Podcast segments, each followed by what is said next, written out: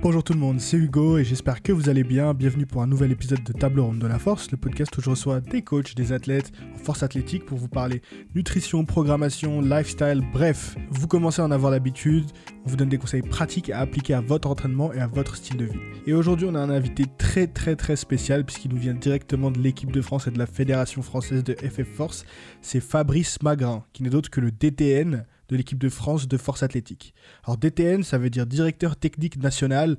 Et oui, moi non plus, je ne savais pas du tout ce que ça voulait dire juste avant le podcast, mais vous en faites pas. Pendant les premières minutes de l'épisode, on rentre vraiment en détail dans son rôle et sa fonction au sein de la fédération et de l'équipe de France. Et si vous vous posez des questions sur comment intégrer les stages de l'équipe de France, qui et comment faire partie de la liste des athlètes de haut niveau pour pouvoir enfin s'entraîner en salle sans avoir à supplier votre médecin pour une prescription médicale, et eh bien vous aurez toutes les réponses dans ce podcast. On a aussi parlé un petit peu du passé d'athlète de Fabrice et comment il en est arrivé à intégrer la Fédération française de force, vous allez voir qu'en fait, il vient plus d'un background d'haltérophilie. Donc, on a parlé des différences notamment entre gérer une équipe de France d'haltéro et gérer une équipe de France de powerlifting. Et vous allez voir qu'il y en a pas mal quand même. Ensuite, j'ai également demandé l'avis de Fabrice sur la polémique du moment, à savoir faut-il changer les règles au bench en powerlifting? Et vous allez voir que euh, Fabrice et aussi la Fédération française dans son ensemble est assez vocal à ce sujet sur l'IPF, ce qui a été une grande surprise pour moi. Et je vous laisse découvrir ce que Fabrice va nous dire là-dessus dans cet épisode.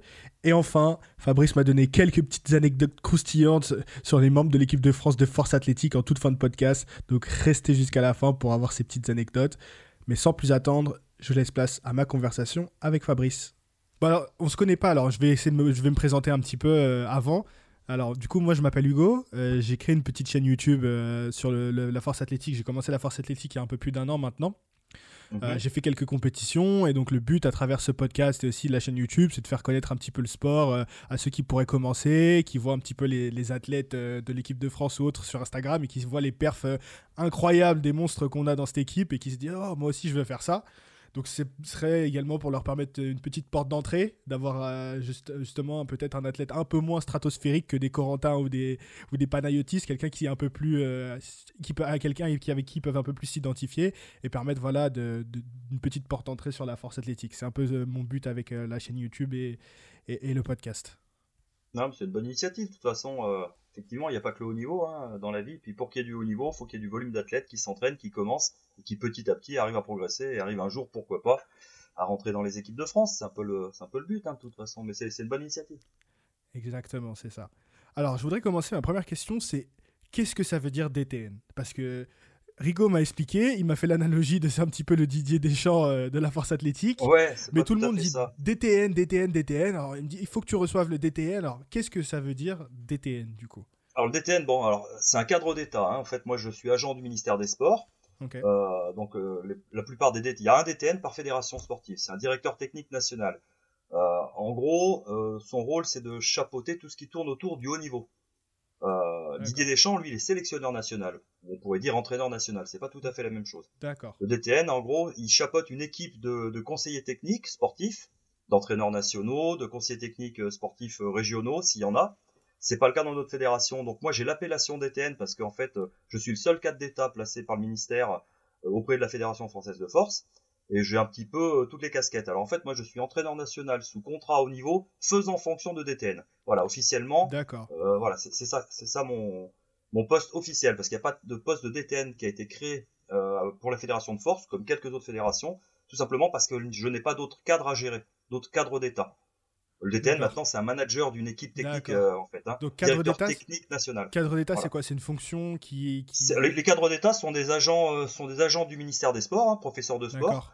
Euh, mais du ministère des Sports, à pas confondre avec les professeurs d'EPS qui dépendent de l'éducation nationale. D'accord. Voilà. Moi, je dépends du ministère des Sports, donc mon employeur n'est pas la fédération, mais bien le ministère des Sports, qui me place auprès de la fédération pour euh, aider la fédération à mettre en place sa politique sportive et notamment et en particulier sur ce qui concerne le haut niveau.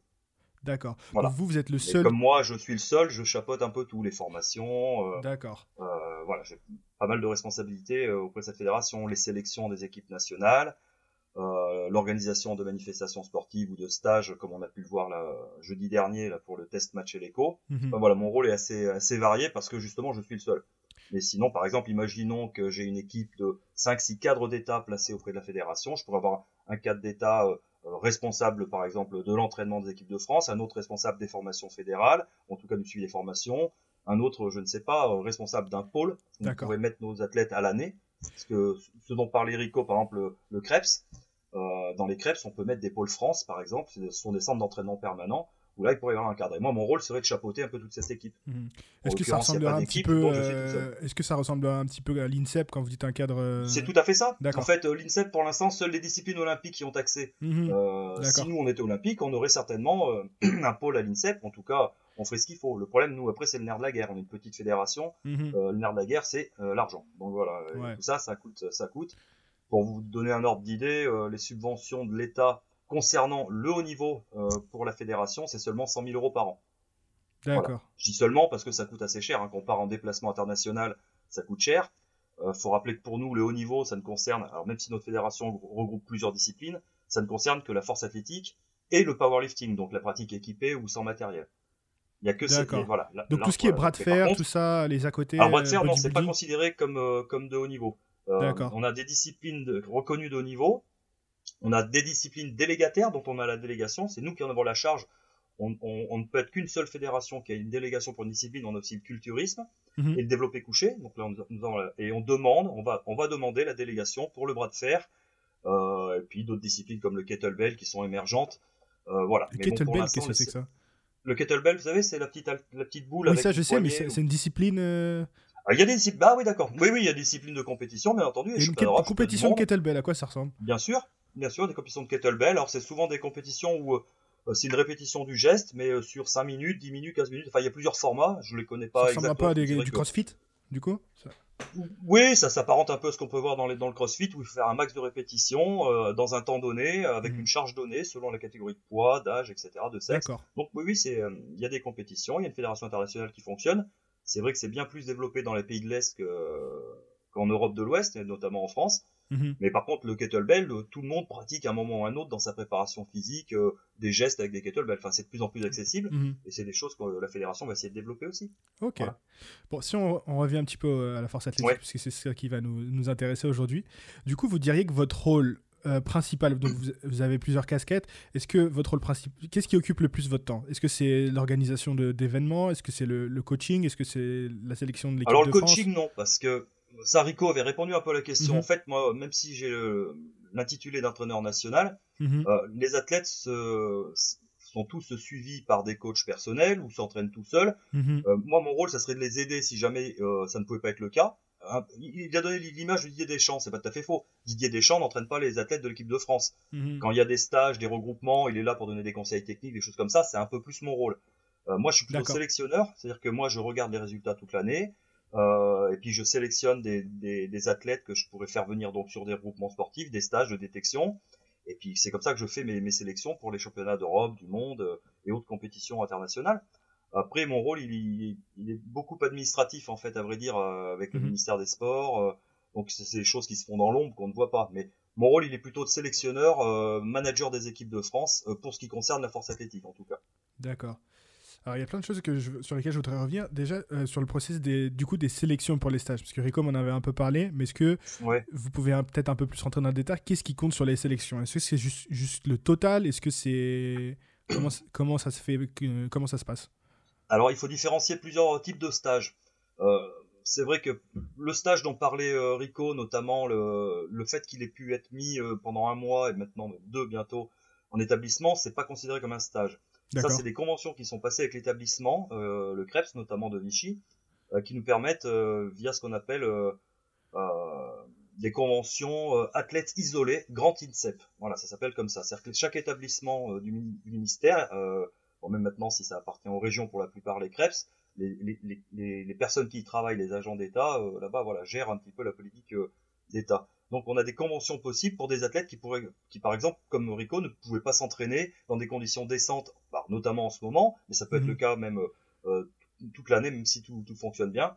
Euh, ça nous permet de, de, conventionner pendant un mois, deux mois, trois mois, voire une année, pour placer un athlète dans un établissement où il aura toutes les capacités de s'entraîner par la structure d'accueil, euh, de suivre sa formation euh, scolaire, euh, voilà, mhm. d'être hébergé, nourri, voilà, donc ça, on, a des, on passe des conventions avec des établissements pour des athlètes. Donc ça, ça concerne effectivement que les athlètes qui sont sur les listes des sportifs de haut niveau C'est moi qui vais déterminer par rapport aux athlètes qui peut pouvoir prétendre à, ce type de, de produit, on va dire. Et pour ce qui est des autres stages, par exemple pour rentrer sur des stages de détection, là c'est par rapport au listing des compétitions que je me base. C'est-à-dire que je vois des gens qui sont par exemple le collectif euh, France, d'autres qui sont au niveau Europe, niveau monde sur les sur. Mhm. Je peux organiser des stages pour les pour les faire venir et puis un peu tester tout le monde, voir un petit peu quels sont leurs projets sportifs, euh, leurs double projets hein, pour ceux qui sont scolarisés. Un double projet c'est sportif et scolaire ou professionnel.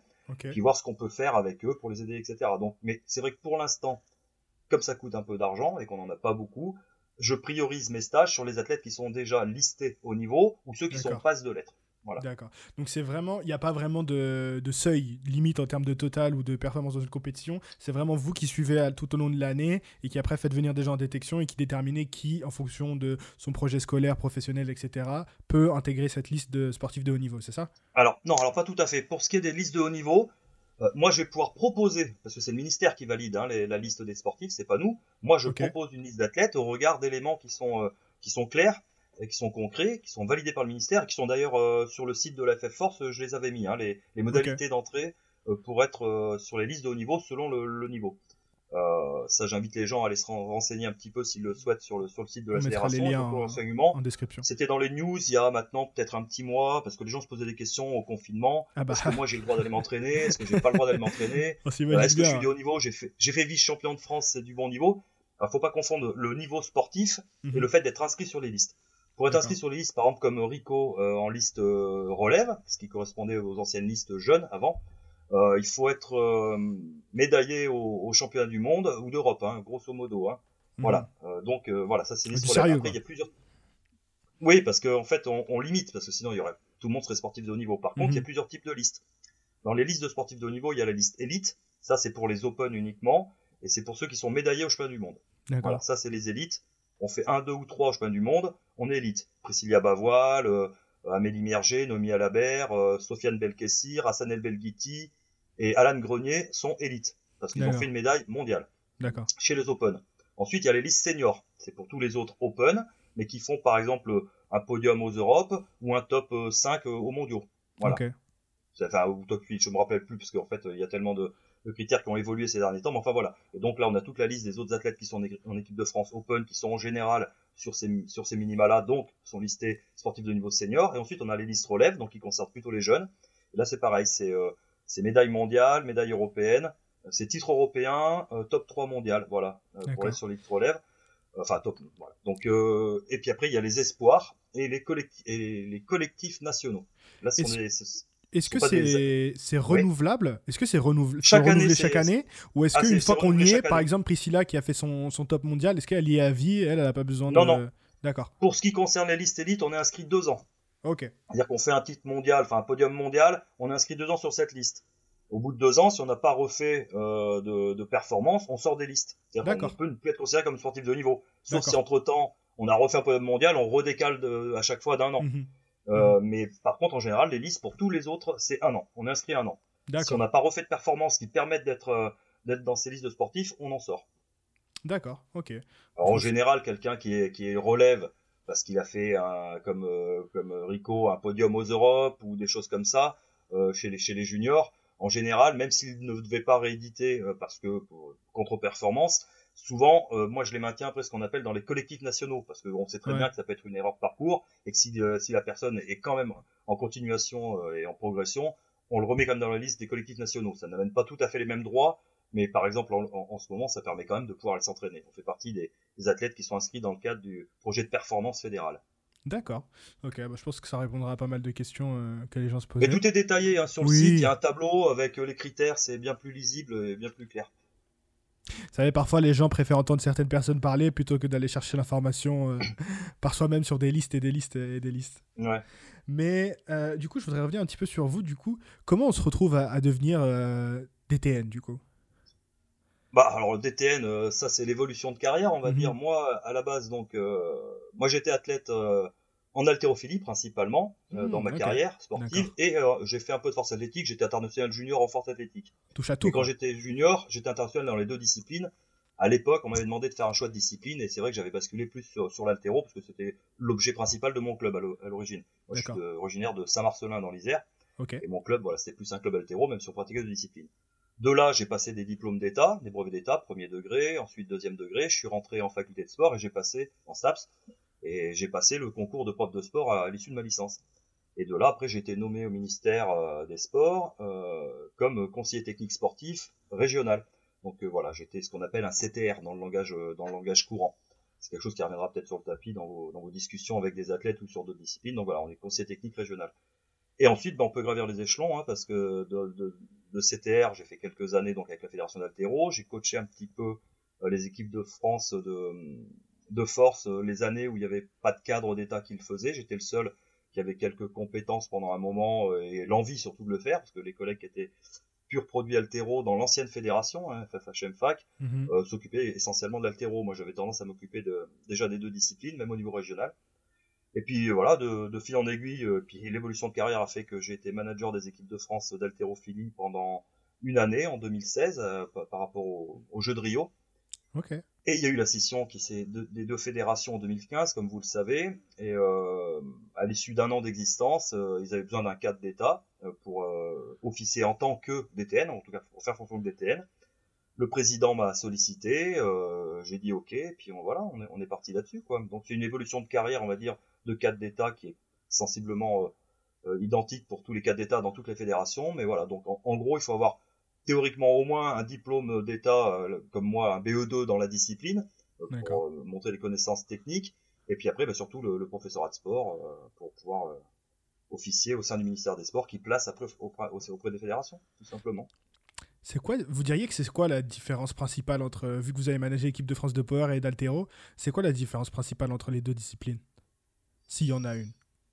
Bah, en fait, euh, d'un point de vue sportif, il n'y en a pas vraiment. Il y a un sport qui est olympique. Enfin, c'est deux, deux sports différents, on va dire, même si mhm. sont cousins parce qu'on lève des poids.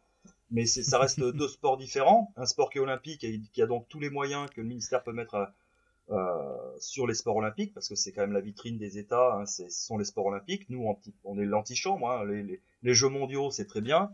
Mhm. Mais ça n'a pas la même valeur que, que les sports olympiques. Donc la grosse différence, elle va être essentiellement sur la reconnaissance de la discipline vis-à-vis du grand public et, de l'État. Après, euh, en termes d'entraînement et de d'implication qu'il faut avoir pour arriver au niveau, c'est la même chose. Hein. Euh, franchement, euh, un athlète qui veut être en équipe de France de force athlétique et puis faire des perfs au niveau mondial, il s'entraînera autant de temps, devrait s'entraîner autant de temps que, que quelqu'un qui en haltérophilie. Encore faut-il en avoir les moyens, parce que quand on est athlète de haut niveau en haltérophilie, bien souvent, on est beaucoup plus aidé. On, on est à l'année à l'INSEP, on s'entraîne toute l'année dans des bonnes conditions, on a des coachs, on a des stages réguliers, beaucoup plus réguliers. Moi, quand j'étais manager de l'équipe de France, on était en stage euh, deux semaines par mois. Euh, et puis ça, puis dans des, lieux différents. Euh, pour vous donner un ordre d'idée, là, comme c'est l'hiver et qu'il faut quand même qu'on ait un peu plus de vitamine D, que le soleil ça compte, là, l'équipe de France d'haltérophilie est en stage en Guadeloupe il y a 15 jours. Ah d'accord, ok. la vitamine D. Voilà, nous on est à Vichy, c'est pas la, c'est pas la même, c'est pas la même chose. de l'autre source, ça va, non, ça va après, ils ont dix fois, les, fois nos moyens. Donc, on a dit, moi, si j'avais dix fois plus de moyens, bah, je ferais les mêmes choses que ce que je fais avec l'altéro. C'est-à-dire que je proposerais aux athlètes des stages réguliers. On, aurait certainement des centres de haut niveau euh, où les gens pourraient s'entraîner à l'année et suivre des études, hein, ce, qui, ce, qui, est le cas de l'haltérophilie. Euh, bon, même si on a des athlètes un peu plus jeunes en haltérophilie, ce qui permet d'avoir des jeunes en, pôle qui sont euh, mmh. lycéens avant d'être étudiants, c'est moins compliqué, c'est plus simple de suivre un cursus lycéen qu'après euh, d'être en université. on peut universitaire, mais enfin bon, après l'engagement, euh, il faut vraiment que, que l'athlète tienne la route, parce que quand on s'entraîne une à deux fois par jour, euh, c'est concilié souvent de, c'est difficile de concilier les deux. Mhm. L'avantage d'être sur les listes des sportifs de haut niveau, c'est qu'on peut augmenter le temps, par exemple une licence, au lieu de la faire en trois ans, on peut la faire en quatre ou cinq ans. D'accord. Donc c'est des avantages qui sont liés aux sportifs de haut niveau, mais ça, ça vaut pour toutes les disciplines. Bon, c'est des avantages qu'on donne aux, sportifs de haut niveau pour leur permettre euh, de mener à bien leur double projet euh, sportif et euh, professionnel, quoi, ou voilà, ou étudiant. D'accord. Donc la grosse différence, elle est juste sur une question de moyens et et puis pour les athlètes, c'est voilà quelqu'un qui travaille, qui a 24-25 ans, qui est soit en emploi, soit étudiant. c'est compliqué de dégager autant de temps que pourraient le faire d'autres disciplines sportives qui ont des pôles France, des choses comme ça, où ils sont comme l'est en ce moment Rico par exemple, euh, toute la toute l'année, par exemple, dans un centre sportif où on peut s'entraîner à l'heure qu'on veut, quand on veut, autant de fois qu'on veut. Est-ce que c'est pour ça que je vais proposer ça de plus, le plus, de plus en plus souvent. Est-ce que c'est pas un peu frustrant du coup d'avoir été de l'autre côté de la barrière, d'avoir eu les moyens d'une équipe euh, olympique et puis après de se retrouver dans une fédération euh, un peu plus dans l'ombre et avec beaucoup moins de moyens? Bah, Pour moi, c'est, je, suis frustré pour les athlètes en fait, pas spécialement pour moi parce que moi mon boulot c'est sensiblement le même finalement, mhm. euh, mais effectivement avec beaucoup moins de moyens, donc moins d'ambition. Alors on a des ambitions sportives, mais on le voit, ça fonctionne. C'est pas que de mon fait, hein, de toute façon, mais le fait de mettre des moyens pour mettre en place des regroupements sportifs, motiver les athlètes euh, comme ça, parce que c'est intéressant et c'est important. Je pense qu'il y ait des regroupements, que les, gens échangent, s'entraînent entre eux. voilà, c'est, il y a des choses qui se mettent en place petit à petit. Hein. ça fait que moi que depuis 2017 que je suis là, donc trois ans et demi, quoi. Voilà. Mhm.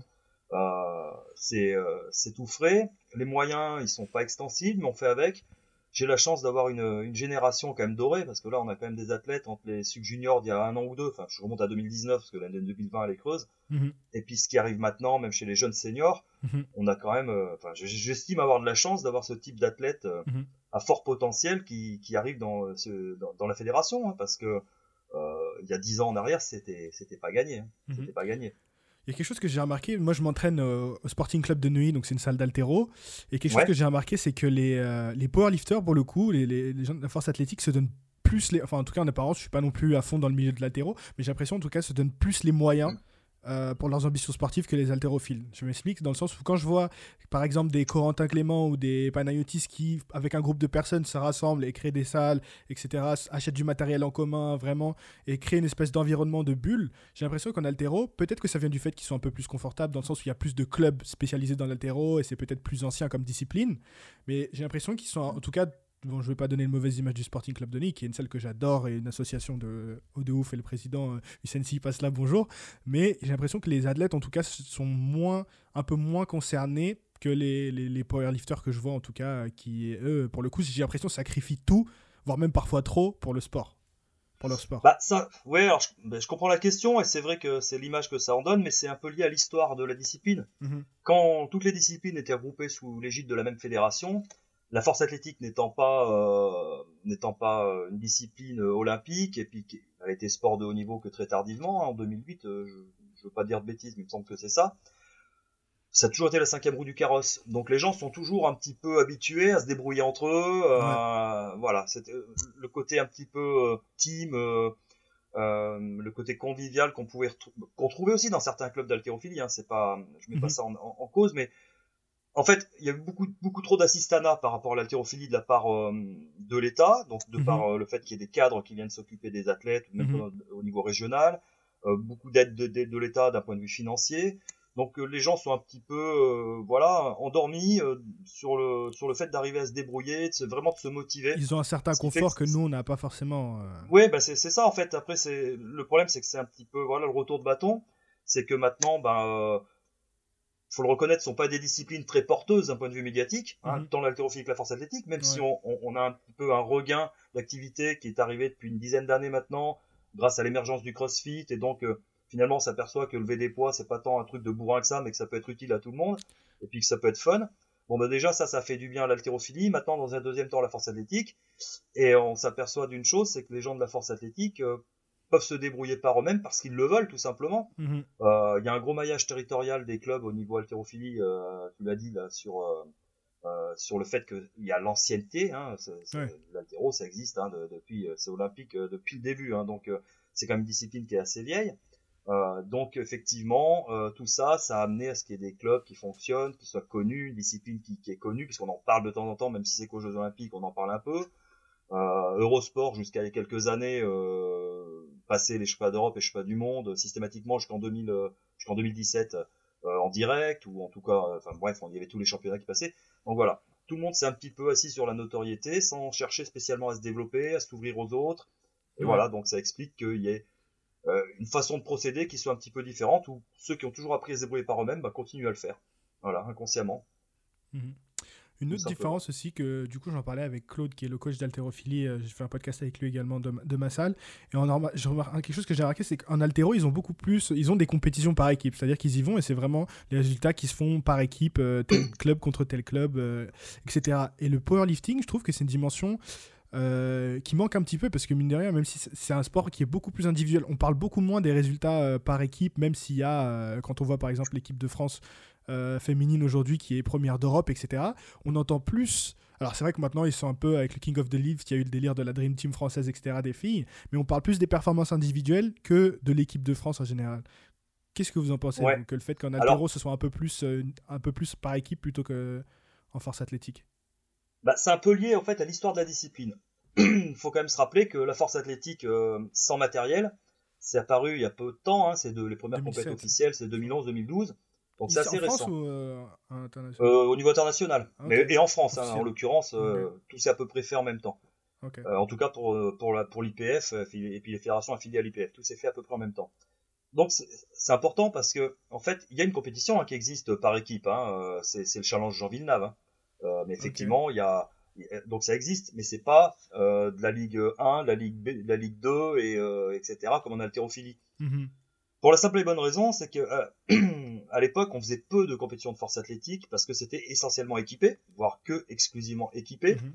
et l'enchaînement des compétitions était était guère facilité par rapport à, à la complexité de la discipline, au fait que ça fatigue les athlètes, de mettre le matériel, etc je trouve que ça pourrait arriver maintenant, qu'on puisse mettre en place des ligues, bah euh, en tout cas des divisions, division 1, mhm. division 2, puis faire des compètes interclubs avec un, championnat de France par équipe. On pourrait faire ça. Moi, je kifferais. Mais attention, le revers de la médaille, pour l'haltérophilie, c'est que c'est un sport individuel, mhm. mais ça a perdu toute son essence, parce que maintenant, la plupart du temps où il y a des discussions au niveau de la fédération sur les calendriers sportifs, euh, sur les compétitions, tout tourne autour du championnat de, au chemin de France des clubs, et finalement, mhm. euh, c'est un petit peu au détriment de la pratique individuelle, et on s'aperçoit qu'il y a de moins en moins de pratiques euh, sur des, compétitions régionales, des, challenges qui pourraient se mettre en place, parce que les gens s'intéressent exclusivement à la pratique par équipe.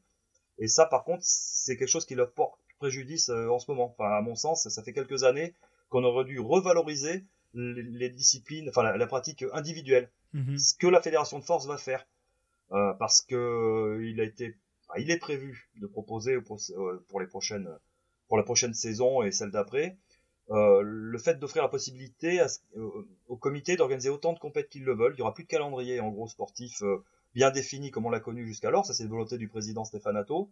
Il y aura plus de premier pas, plus, puis le départemental, puis le régional, puis parce que on s'aperçoit qu'une saison pour quelqu'un qui n'a pas un niveau international ou national plus, en gros, euh, en janvier, la saison, elle est, pliée. Après, c'est les finales nationales. Mhm. Donc, il n'y avait pas assez de compétition et les gens étaient un petit peu dégoûtés. Ceux qui commençaient l'activité, c'était un peu dur. Il fallait attendre le deuxième pas en fin de saison. Bref. Donc, maintenant, il va être offert la possibilité d'organiser des compétitions quand on le veut. Elles seront validées par la fédération et elles seront toutes qualificatives pour les France. Du moment qu'elles seront avant les France, jusqu'à un mois avant les France. C'est-à-dire que pourquoi pas euh, la ville de Paris, enfin en tout cas un club de Paris, ou Neuilly, tiens par exemple, pourrait dire, je fais le Grand Prix de Neuilly et j'ouvre à tous les licenciés de France. C'est-à-dire que ce ne sera pas une hmm. session régionale. On limite le nombre de places. Pardon. On limite le nombre de places. Mais voilà. Euh, elle serait toute qualificative. Pardon? Elle serait toute qualificative. A priori, si elles remplissent les conditions pour l'être, oui, ça, va être par rapport aux conditions d'organisation, il y aura un cahier des charges, mais toutes pourront être qualificatives. Ok. Voilà. Comme on risque de passer, pardon, on risque de passer en saison euh, bah, annuelle, un peu comme à l'IPF. On va, on va plus être de septembre à, à, août, comme on le fait traditionnellement en France dans toutes les disciplines. Mhm. On va essayer de passer sur un calendrier annuel, ce qui permettrait d'être plus clair par rapport au, calendrier international. Parce que nous, les championnats de France, on les base par rapport aux sélections pour les mondiaux, par exemple. Mhm. Et après, je ferai un test match comme je l'ai fait là, régulièrement. Alors, il faudra déterminer les dates pour, les, pour la qualification pour les championnats d'Europe. Donc, euh, il y aura un double enjeu sur ce test euh, match et l'écho. Cette année, c'est une première, mais je pense qu'on va renouveler la chose euh, avec un objectif qui sera une qualif pour les Europes. D'accord. Il était super bien. Franchement, le test l'écho, euh, moi j'étais sur le chat et tout. Euh, honnêtement, euh, l'organisation et tout, c'était vraiment top. Le live aussi, etc. Et c'est une bonne nouvelle si ça devient un événement régulier. franchement, c'est top. Ouais, bah il faut améliorer un peu le produit. C'était la première fois. Hein. On testait pour la première fois les trois caméras qui ont été, qui ont été investies. De, quoi faire les ralentis. Donc après tout est perfectible. Hein. Il y a eu beaucoup de mmh. bruit derrière. ouais, les commentateurs du live. Mais c'était plus marrant qu'autre chose. Bon, voilà, il y a, y, a, y a, des défauts qu'il faut corriger, mais justement, c'était un test. Hein. Donc, euh, pour l'an prochain, tout ça, ça nous sert un petit peu de, voilà, de, de test, mhm. et on va, on va voir comment on peut améliorer le produit. Et petit à petit, faire en sorte que toutes nos finales nationales soient filmées de la même façon, avec mhm. des ralentis, des choses comme ça, euh, proposer des directs sur YouTube de façon à ce que ceux qui ne peuvent pas venir voir la compétition en direct Ce qui est bien dommage parce que on a eu, on était à peu près 650 euh, en moyenne à regarder en direct le match.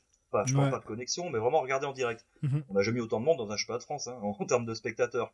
Donc voilà, pour nous c'est de bon augure. Il y a plus de 7, on est à 7600 ou 7700 vues maintenant sur la mhm. sur la vidéo. Euh, bon, c'est quand même, euh, je pense que c'est quand même assez positif. Ça montre mhm. surtout qu'il y a beaucoup de gens qui ne font pas de l'activité, qui ne sont pas licenciés. Donc ce qu'il faut, c'est qu'on soit sur les réseaux sociaux un maximum. Donc ce qu'on fait aujourd'hui, c'est très bien pour la promotion de l'activité et qu'on fasse connaître cette discipline euh, qui est méconnue et souvent mal perçue. Et c'est dommage parce que quand on voit un petit peu le profil des athlètes qu'on a mhm. en équipe de France, que ce soit les filles ou les garçons, souvent l'imaginaire collectif, euh, c'est le gros bourrin qui lève des poids ou la, grosse grossesse pleine de poils, même s'il y a des grosses catégories. Euh, c'est pas ça, mais c'est l'image qu'a l'haltérophilie, c'est l'image qu'a la force, c'est l'image qu'ont tous les sports de force en général. Hein. Mhm. Donc on peut être féminin ou féminine en tout cas euh, et pratiquer la force athlétique, on peut être un garçon de 59 kg et faire de la force athlétique. Et ça c'est important que les gens connaissent la discipline et pour ça bah, il faut, communiquer. Mhm. Et la communication externe c'est le plus dur. Parce que si c'est juste pour faire de la com interne avec notre Insta et puis notre Facebook et tout le monde est content, mais on se connaît déjà tous. C'est, voilà, un grand village, hein, la fédération de force athlétique. Hein. C'est ça. Euh, c'est 15 000, c'est 15 000 licenciés euh, quand tout va bien. Bon, en ce moment avec le Covid, on a plus de licenciés, on a perdu plus de 60% des, des, licences. On est euh, une, des, une, des, fédérations les plus impactées hein, par, par le Covid. On n'est mm. pas la seule, mais on est très très impacté. Euh, bon voilà, donc il faut maintenant espérer que les beaux jours reviennent et puis que de nouveau des licenciés viendront, qu'on réouvrira les compétitions, la pratique en club. Et je suis sûr que c'est une discipline qui peut, qui peut, qui peut bouger. Oui, cette baisse-là, elle s'explique juste par le fait que les gens ne peuvent plus faire de compétition. C'est pas un désintérêt euh, pour le sport. Et justement, je trouve que le fait, le, record qui est d'audience sur, euh, sur le live montre que les gens ont envie justement de faire une compétition. Je pense que s'il y a autant de monde, c'est parce que les gens ont envie de faire une compétition. Et le fait d'avoir pu regarder les autres euh, faire de la compétition, ça les a motivés. Et, et ça montre que non, je pense qu'il y a vraiment un, l'enthousiasme pour le sport n'a pas, pas diminué, au contraire, je pense. Ouais, bah, je, le pense aussi, et c'est bien dommage que le Covid soit venu un petit peu couper cette bonne dynamique, parce que les, la les licences ne faisaient qu'augmenter, le niveau de pratique des mhm. compétiteurs ne faisait qu'augmenter, mhm. pas tant le volume.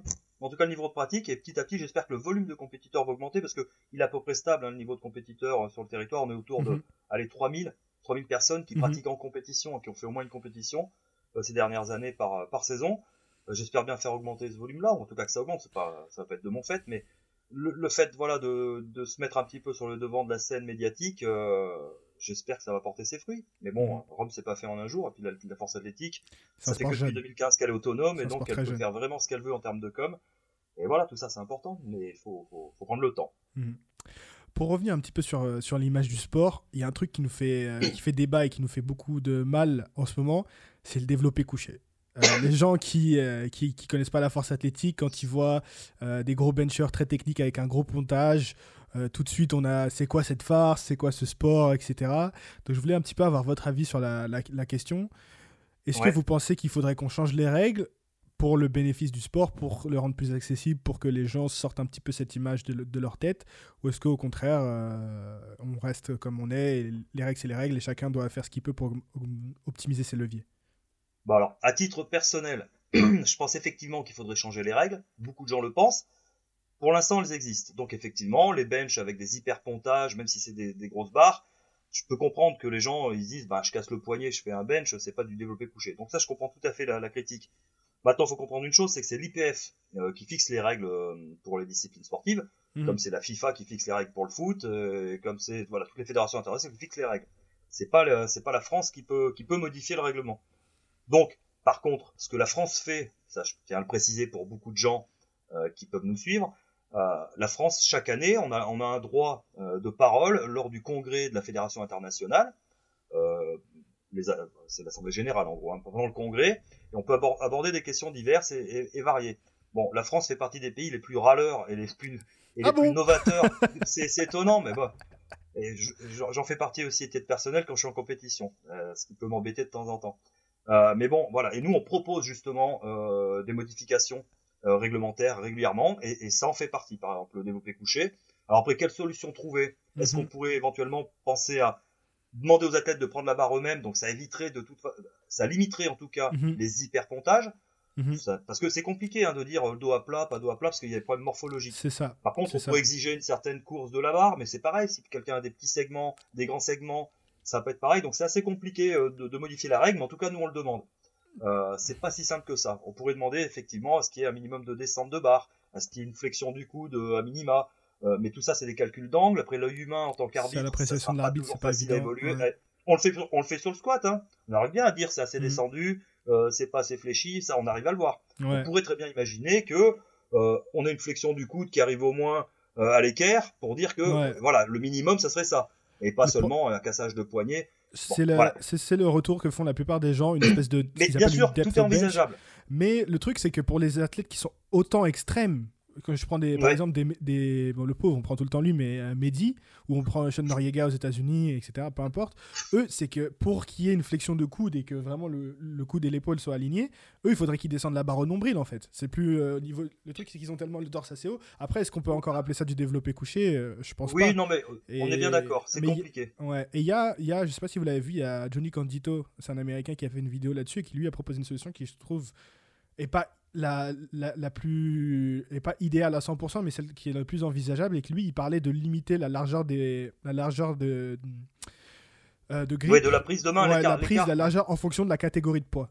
Donc euh, parce qu'il disait qu'il trouvait pas anormal qu'il y ait des, des, des, hommes en 74 kg qui prennent aussi large que des mecs en moins de 120 kg et que ça par exemple si on limitait les moins, les moins de 74 mais les moins de 83 à prendre à l'intérieur des anneaux forcément, automatiquement, déjà c'est mesurable, on n'a pas besoin d'avoir l'appréciation de l'arbitre, et automatiquement ça limiterait l'amplitude, même si effectivement ceux qui ont toujours des bras courts et un gros pontage auront toujours l'avantage.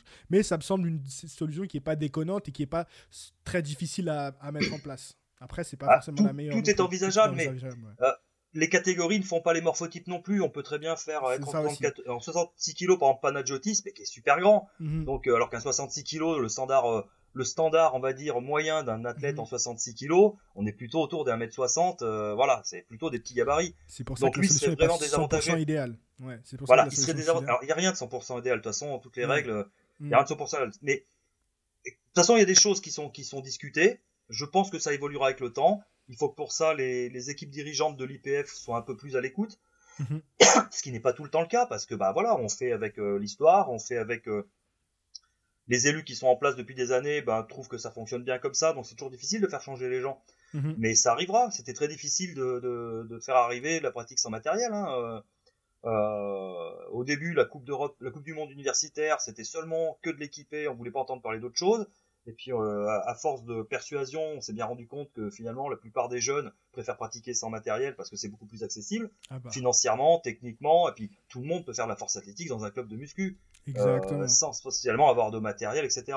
Donc les choses évoluent, mais doucement. Alors, mais ça, c'est, alors c'est pas du fait de la France, hein, donc, et puis, pour en revenir aux athlètes qui sont effectivement tout le temps critiqués, en fait, ils ne font que respecter le, règlement, qui est peut-être pas, qui est peut-être pas bon pour euh, une grande majorité, mais voilà, ils font les performances qu'ils peuvent faire en jouant sur le règlement.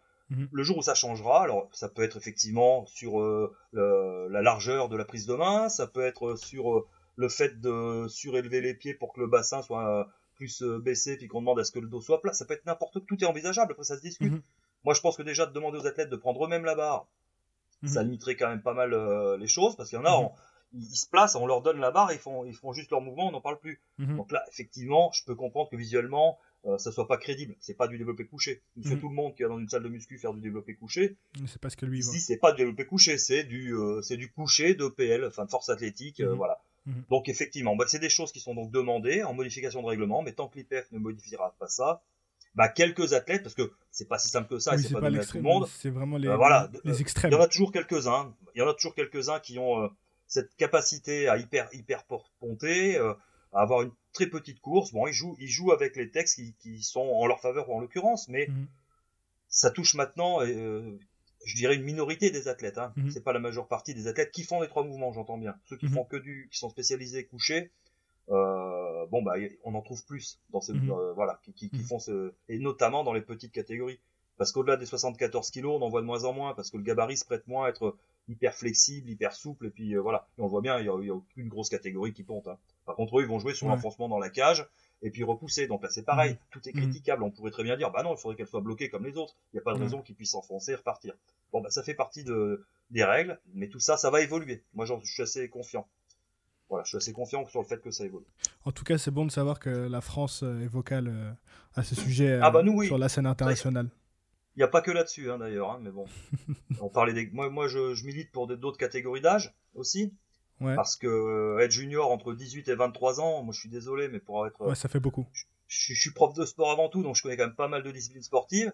À 23 ans, on n'est plus junior. Et un, un, gamin de 18 ans, enfin, petit gamin, bon, un jeune de 18 ans et un jeune de 23 ans, il n'y a pas du tout la même maturité, hein, physique, physiologique. Enfin, donc moi je milite plutôt pour qu'on fasse un petit peu à l'image de ce que font les autres fédérations, voire 95% de fédérations, c'est-à-dire que U20, U21, pourquoi pas U21 si on veut garder, mais U10, voilà, U18, U20, U, voilà. Euh, mhm. Moi ça me semblerait très bien. Et qu'on n'est pas euh, qu'on n'est pas sub junior déjà en plus ça veut rien dire. Plus personne enfin il y a qu'en force athlétique qu'on parle de sub junior donc il faudrait donc on milite aussi pour les changements de terminologie et de tranche d'âge. Faire des voilà on voudrait faire des, des des U17 des U20 et puis des Open. Voilà ça serait beaucoup plus lisible pour tout le monde et surtout entre 17 et 20 ans, on peut rivaliser les uns contre les autres. Mais quand on a passé quand on est à 22, 23 ans, contre quelqu'un qui a 18 ans, bon, faut, faut le voir, il suffit de regarder les records. Hein. De toute façon, mhm. les records sont tous détenus par des gens qui les ont établis. Ils avaient tous en majeure partie, à 99%, 23 ans. C'est les dernières années junior. Quoi. Mhm. Donc ça veut bien dire quelque chose. Ouais. Ok, super. Euh, je voudrais parler maintenant de votre rôle euh, pendant les compétitions. Du coup, quel rôle vous jouez euh, pendant l'accompagnement des, des athlètes du coup dans leurs compétitions Comment vous les accompagnez bah, alors, mon rôle justement, c'est Ouais, c'est le plus prégnant. En fait, euh, les résultats, en fait, euh, ça va être de mon fait. Hein. C'est moi qui dois rendre des comptes. Donc c'est moi qui m'organise. Moi, j'organise plutôt la, la, stratégie de compétition et le choix des barres. Mhm. On a toujours une petite réunion avec les athlètes pour savoir où ils en sont, quel est leur potentiel maxi, leur forme du jour, sur quoi ils, ils veulent ou ils peuvent aller.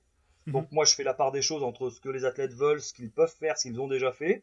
Mhm. Et au regard de l'adversité, parce que les matchs, ça se construit pas que euh, pour soi-même, ça se construit par rapport à, euh, aux adversaires aussi, mhm. eh ben, je, je, fais des choix tactiques de barres pour les mettre euh, sur la meilleure place de la compétition possible, sur le podium si possible, bien entendu.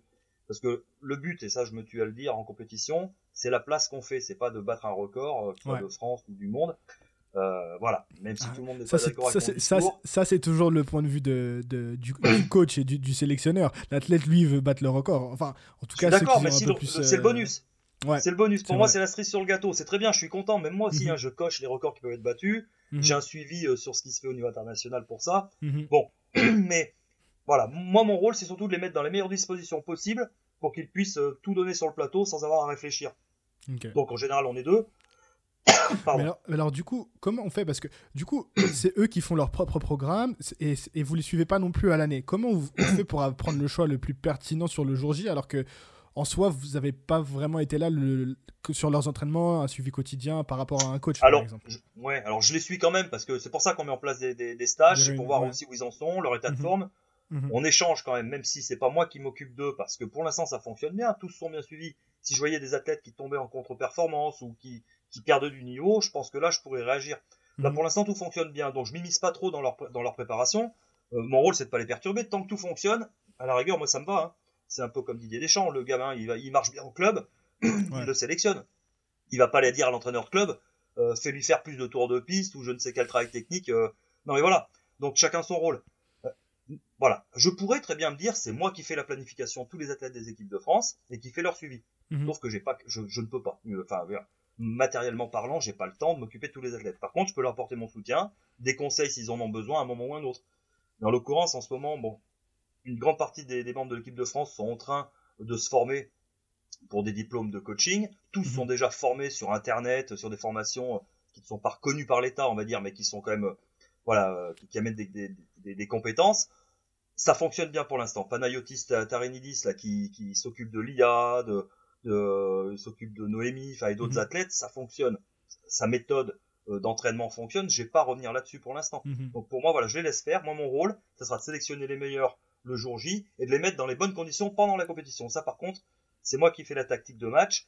Euh, alors, je fais rigoler tout le monde à l'international, même les Français rigolent parce que je mets des barres improbables sur les barres d'engagement, ce qui fait que les, adversaires, notamment sur les jeunes venus hein, en équipe de France, parce que les LIA, tout le monde la connaît, je peux pas faire de gros bluffs, mais je fais beaucoup de bluffs. Ce qui se faisait pas en, force athlétique, enfin ce qui se faisait pas. Moi, je suis rentré en 2015 sur le sang matériel. La guerre psychologique. Euh, et, j'ai fait des bluffs comme on faisait, parce qu'en haltérophilie, ça, ça se fait beaucoup. Parce qu'on a le droit de faire deux changements par essai. Ce n'est pas le cas en force athlétique, on n'a pas le droit. Donc les athlètes inscrivaient leur barre et on pouvait déjà dire qui allait gagner, qui voilà, qui. Donc le, match il était fait sur le papier quasiment. Moi j'ai amené la façon de faire. On a le droit de faire un changement de barre hein, en force athlétique avant que le, mouvement commence, jusqu'à 3 minutes avant. Hein. Mhm. Donc moi je jouais là-dessus. Donc j'ai engagé des athlètes avec des totales farfelus, des moins 20 euh, sur la barre d'engagement sur le squat, euh, des moins 10 sur le sur le coucher, des fois des moins 50 sur le terre. Donc personne ne pouvait savoir où on arrivait. Et comme ça, tout au long de la compétition, parce qu'on a des écrans de contrôle en compétition inter qu'on n'a pas au niveau national, où on voit le, classement qui évolue des athlètes euh, et le, voilà le classement potentiel à venir selon ce qui est annoncé. Moi, je sais où mes athlètes vont, les autres ne le savent pas, donc ça me permet de faire des matchs un petit peu à l'avance. Et donc tout ça, c'est voilà, c'est le rôle un petit peu de, c'est mon rôle en compétition, quoi. C'est de leur trouver les bonnes barres, parce qu'il faut qu'ils les fassent. Hein. Je vais pas mettre mhm. n'importe quoi non plus. trouver les bonnes barres d'engagement, la bonne, la bonne deuxième barre et la bonne troisième barre au regard de leur potentiel. Et puis après, bah, c'est de, moi, c'est surtout d'embêter les autres coachs, à hein, mon rôle. ok. Est-ce que vous avez aussi un. Vous les aidez sur le plan préparation mentale, dans le sens où euh, comment ils sont la veille, vous leur donnez des petits conseils aussi, etc. Dans le, pendant l'échauffement Est-ce qu'il y a vraiment des cas, sans donner de nom peut-être, où vraiment vous, avez vraiment aidé ou quelqu'un qui allait vraiment je sais pas, bien mentalement et... Ouais, non, alors c'est peut-être informel. Voilà, pas de façon formelle, mais je pense que mhm. on fait tout ce qu'il faut pour les mettre dans des bonnes dispositions. On voit mhm. quand quelqu'un est un peu stressé par l'enjeu, donc on essaye de relativiser. Alors après, on trouve des mots selon les athlètes. Tout le monde n'a pas la même façon d'aborder les compétitions. Il y en a qui vont mhm. être stressés, d'autres euh, vont être trop détendus et il va falloir leur mettre un petit coup de boost. Il y en a certains qui aiment bien avoir une grande baffe derrière les oreilles avant de passer sur le plateau, euh, ou d'autres, au contraire, faut les, faut leur masser les oreilles. Enfin, vous voyez, euh, bah, tout, le monde n'est pas pareil. Par contre, voilà, il n'y a rien qui est fait d'un point de vue officiel sur de la préparation mentale. Si des athlètes en faisaient la demande, je mettrais tout en œuvre pour que ça se fasse, même avec le suivi d'un préparateur mental, si jamais il y en avait besoin. Mais jusqu'alors, le, voilà, le problème ne s'est pas posé. On n'a pas eu de, on n'a pas de problématique d'athlètes en, en manque de confiance ou en stress euh, qui, qui, inhiberait un petit peu sa performance. Mhm. Donc euh, voilà, le, problème ne s'étant pas posé, on n'a pas travaillé là-dessus. Il y a des athlètes qui font peut-être que, je ne sais pas, parce que tout, ils me disent pas tout. Hein, bah, c'est ça. Je pense que de même ils n'oseraient pas vraiment venir demander, mais s'il y avait un préparateur mental, peut-être que ah tiens pendant le stage. Alors c'est toujours pareil. J'ai quelques moyens alloués par le ministère pour ce qu'on appelle les aides personnalisées, qui me permettraient pourquoi pas de faire appel à un préparateur mental pour tel ou tel athlète euh, avant mhm. tel événement. Mais toujours est-il que si j'ai pas les moyens financiers de le faire, c'est pas moi qui vais le faire, je suis pas préparateur mental. Donc le problème il est toujours là, c'est que je fais avec les moyens que j'ai. Là, on a retrouvé un, nouvel ostéo parce que c'est pareil, qu'on a un ostéo qui vient en compétition. Rico m'a dit, c'est bien ça. Voilà, donc ben, c'est bien, mais ça faisait presque un an qu'on n'avait plus personne. On avait Cyril Vaillant avant, qui est kiné et qui était coach avec moi des équipes de France. Euh, il avait la double casquette parce qu'il était coach équipe de France, diplômé. Euh, il avait le brevet d'état à Cumez euh, dans la discipline. Il était pratiquant de la discipline et il était, il était kiné. Donc pour nous, c'était c'était euh, du bonheur. En plus, euh, généreusement, il faisait tout ça bénévolement. Donc euh, c'était très bien. Bon, il a arrêté. Maintenant, j'ai trouvé un autre ostéo qui nous fait à moindre frais et, je l'en remercie. Hein. Mais, mais, mais voilà, donc tout ça, c'est souvent un problème financier pour nous, hein, le problème. la force athlétique, si j'avais les mêmes moyens qu'en haltérophilie, on aurait pareil. on aurait des kinés, des ostéos, des médecins fédéraux, fédéraux. Le stage en Guadeloupe, tout ça. Pourquoi pas? Pourquoi pas? Non, mais enfin voilà. Le nerf de la guerre, c'est l'argent, et c'est ce qui nous manque cruellement. Donc d'où le fait qu'on aille chercher des, partenaires financiers, des partenaires bah, comme les équipementiers. Voyez, j'arbore les nouvelles couleurs de, l'équipe de France euh, aujourd'hui, enfin en tout cas de la fédération française. C'est Mizuno, le, partenaire maintenant textile euh, de la fédération. On a SBD qui nous suit pour tout ce qui est équipement spécifique des athlètes euh, pour les compétitions internationales. Mhm. on a Eleco qui nous suit, mais vous voyez, ça fait que trois, ça fait que trois gros partenaires. Palini aussi dans une dans un. Après, il n'y a pas non plus beaucoup d'acteurs économiques dans le milieu de la force athlétique euh, aussi. Ah, alors, le, problème, c'est que sans parler spécialement d'acteurs économiques dans le milieu de la force, euh, on a des disciplines comme, euh, je sais pas, on, va, dire tiens, le Vendée Globe qui s'est terminé il y a pas longtemps. Maître Coq, ils vendent pas beaucoup de bateaux. Hmm. pourtant, ils ont gagné le Vendée Globe avec leur skipper. Donc, je pense que c'est surtout un problème d'image et puis d'image auquel voudraient s'associer des marques. Euh, là, nous, effectivement, pour l'instant, on ne touche que des que des, des, marques qui vont pouvoir toucher nos pratiquants et donc, euh, en gros, on se fait de la pub en interne. Mhm. Mais le but, ça serait un jour de trouver aussi des partenaires, comme je sais pas, pourquoi pas Caterpillar, hein, euh, marque de quand même de de, de, de tractopelle, choses comme ça, qui mmh. des, du lourd. Oui, pourquoi pas un jour s'associer à la fédération de force Il faudrait que nous, on ait une image qui soit positive. Donc, euh, mais ça, c'est petit à petit. Il faut que nous, on soit connus. Et pour se faire connaître, il faut des moyens. Pour avoir des moyens, il faut être connu. Donc, c'est un peu le serpent qui se mord la queue. Et c'est hmm. pour ça que il faut le faire petit à petit et c'est bien par le biais des résultats sportifs qu'on peut se faire connaître. Donc, euh, moi, je mets un maximum d'efforts financiers sur les athlètes des équipes de France. C'est peut-être effectivement au détriment de ceux qui voudraient venir faire des stages un peu de, détection, mais j'en mets pas assez dans l'année. Pourquoi? Parce que bah, je, fais des choix, euh, des choix financiers. C'est pas, c'est pas si simple. Mais bon, petit à petit, on va y arriver. Moi, j'en suis persuadé. Et puis là, ce qu'on fait aujourd'hui, c'est très bien. Ça ah oui, peut-être en interne par des gens qui les connaissent. Les petits youtubeurs, les petits podcasters, vous inquiétez pas. Oui, mais voilà, mais, mais c'est important. Enfin, je veux dire, moi, ça n'existait pas quand j'étais jeune. Je pense que si, euh, si ça avait existé, on aurait. Vous auriez été youtubeur Vous auriez été youtubeur, du coup Youtubeur, j'en sais rien, non. je, je pense pas, mais. en tout cas, voilà, en tout cas, on serait fait connaître sur les réseaux, c'est important. Et puis, on se fait connaître surtout du, du grand public, parce que le but, c'est de mhm. faire, en tout cas, des, des sportifs d'autres disciplines. Des qui s'intéresser beaucoup de gens. Ceux qui font du crossfit, euh, qui ont des gros réseaux, ils travaillent beaucoup en réseau, mhm. euh, bah voilà, ça, ça fait connaître. Mhm. Euh, l'activité, tiens, j'ai vu euh, telle, telle compétition sur YouTube, c'est pas mal, tu devrais regarder, ils font de belles barres, etc., etc. Et tout ça, bah, ça peut faire émerger un petit peu de, voilà, de, de, nouvelles envies, et j'espère que ça va fonctionner. Il y a beaucoup de, y a beaucoup de, de, gens qui font de la musculation normale qui commencent de plus en plus à s'intéresser en force athlétique, euh, ce qui en soi est, normal. Quand euh, vous faites de la musculation, vous faites forcément de développer coché du squat, peut-être pas du soulevé de terre, mais quand après vous vous dites, attendez, euh, je fais déjà du squat, je fais déjà du, développé couché, et maintenant je peux faire des compétitions de ça, vraiment, bah tout de suite ça ouvre la, ça ouvre la porte et, les gens, les gens sont intéressés. Je pense que le fait qu'on soit arrivé spécialement en licencié dans un club.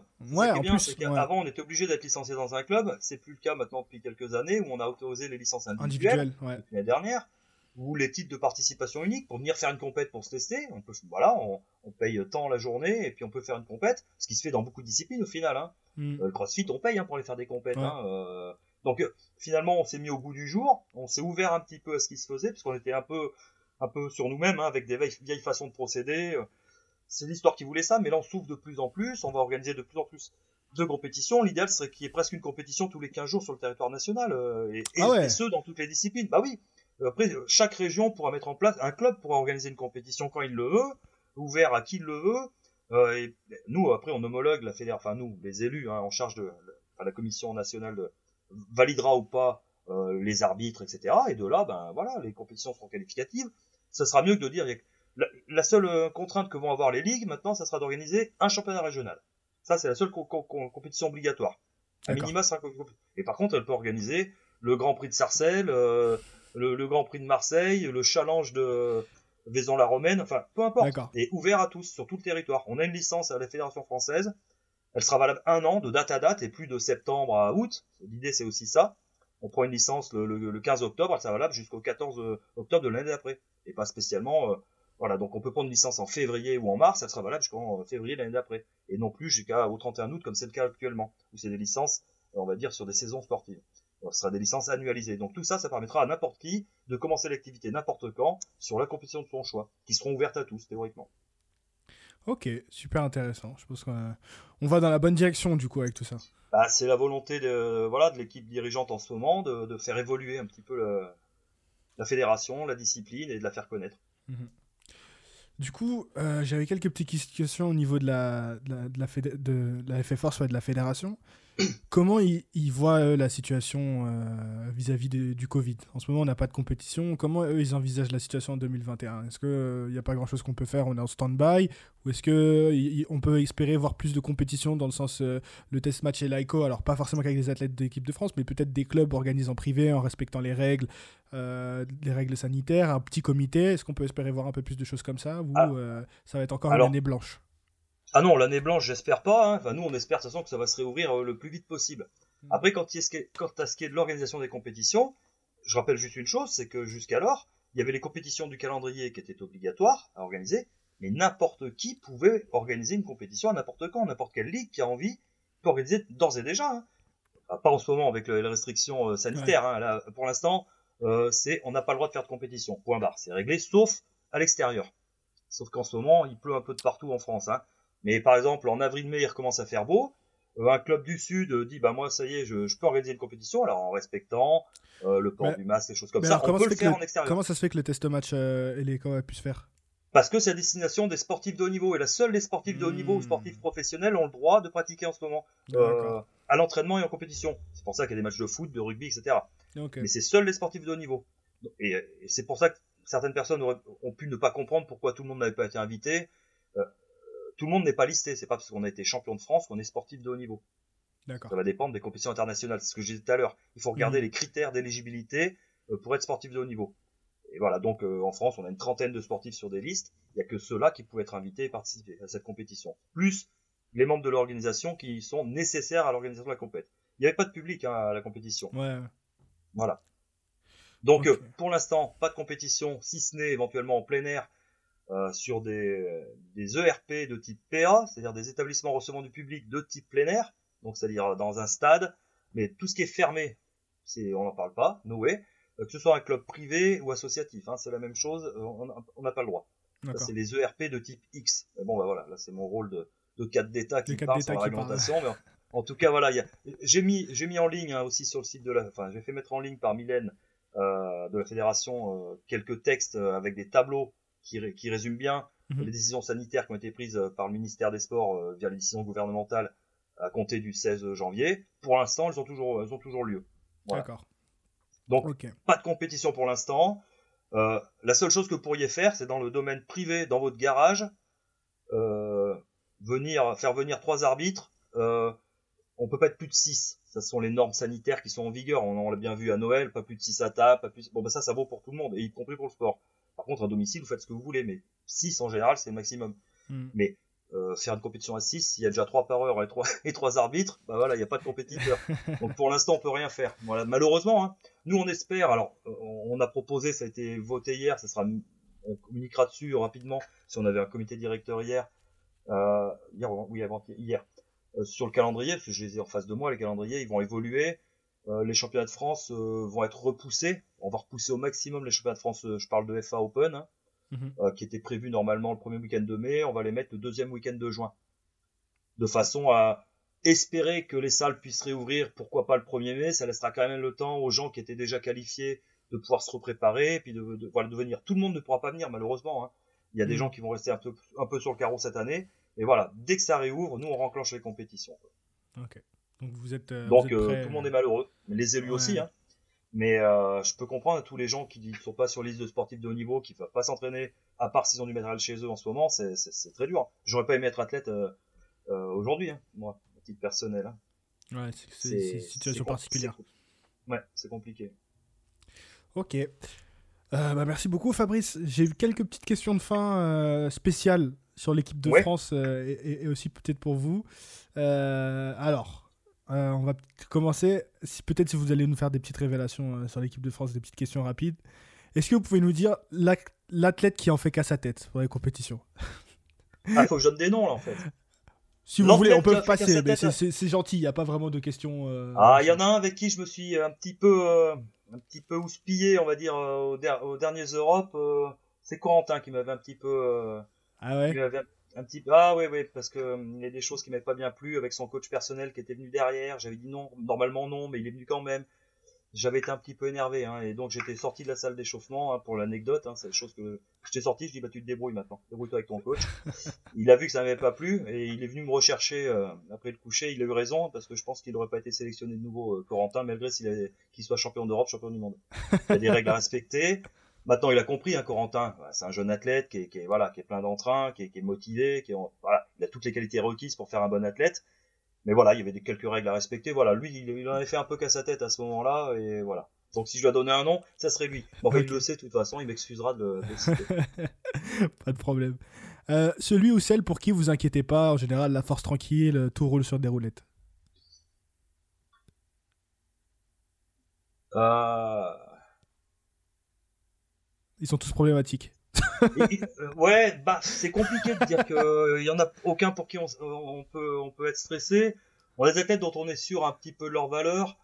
Euh, ah, je sais pas, je j'aurais tendance, ouais, j'aurais tendance à parler plutôt des filles dans ces cas-là où on connaît leur leur valeur. Euh, les filles elles sont régulières, hein. franchement, compétition après les filles elles sont super régulières, compétition après compétition. Bah, oui, voilà, donc c'est d'autant plus facile pour moi. Je, je mettrais Noémie et Priscilla, voilà, à peu près au même niveau de euh, voilà, je suis assez rassuré en général. Je sais qu'elles vont aller chercher la médaille ou qu'en tout cas elles seront sur le podium.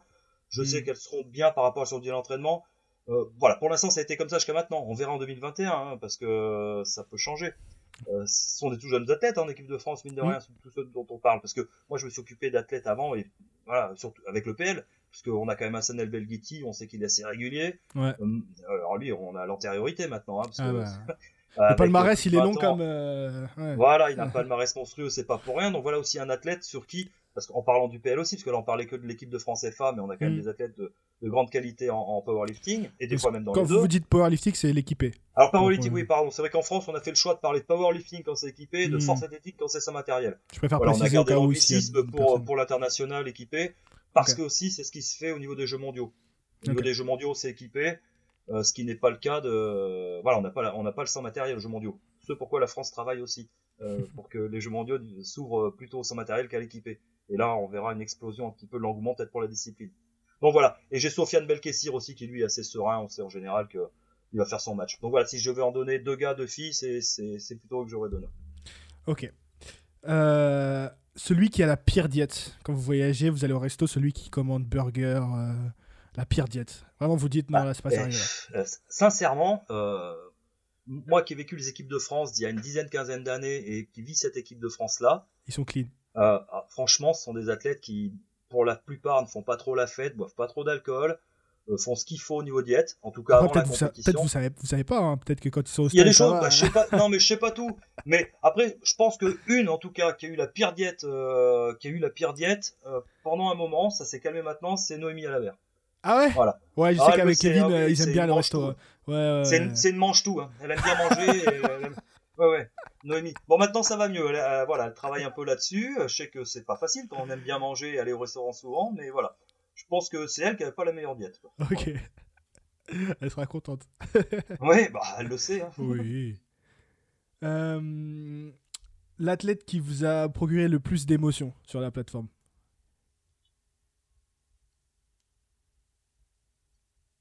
C'est compliqué hein, parce qu'ils m'ont tous fait plaisir hein, quand on se retrouve avec des athlètes qui font des, des- des titres ou des. Ah, je dirais Priscilla Bavoil. Ouais. Moi, je me rappelle Ouais. d'un moment, euh, je crois que c'était aux Europes, euh, j'avais même pris cet extrait dans, dans une vidéo où elle fait sa barre et elle vous saute dans les bras. Mais moi, Ouais. j'ai eu l'alarme. J'avoue. Ouais, euh, bah, voilà, ouais. C'est la plus expressive en fait quand elle réussit. euh, euh, Noémie est expressive sur la après, à la fin. mhm. Mais pendant le match, elle bougera pas une oreille, Mhm. pas beaucoup. Voilà. Voilà. Au niveau expré- expressif, ouais, je pense que c'est c'est elle qui, qui, qui marque des points. quoi. D'accord. Et dernière petite question sur l'équipe de France l'étoile montante à suivre pour les prochaines années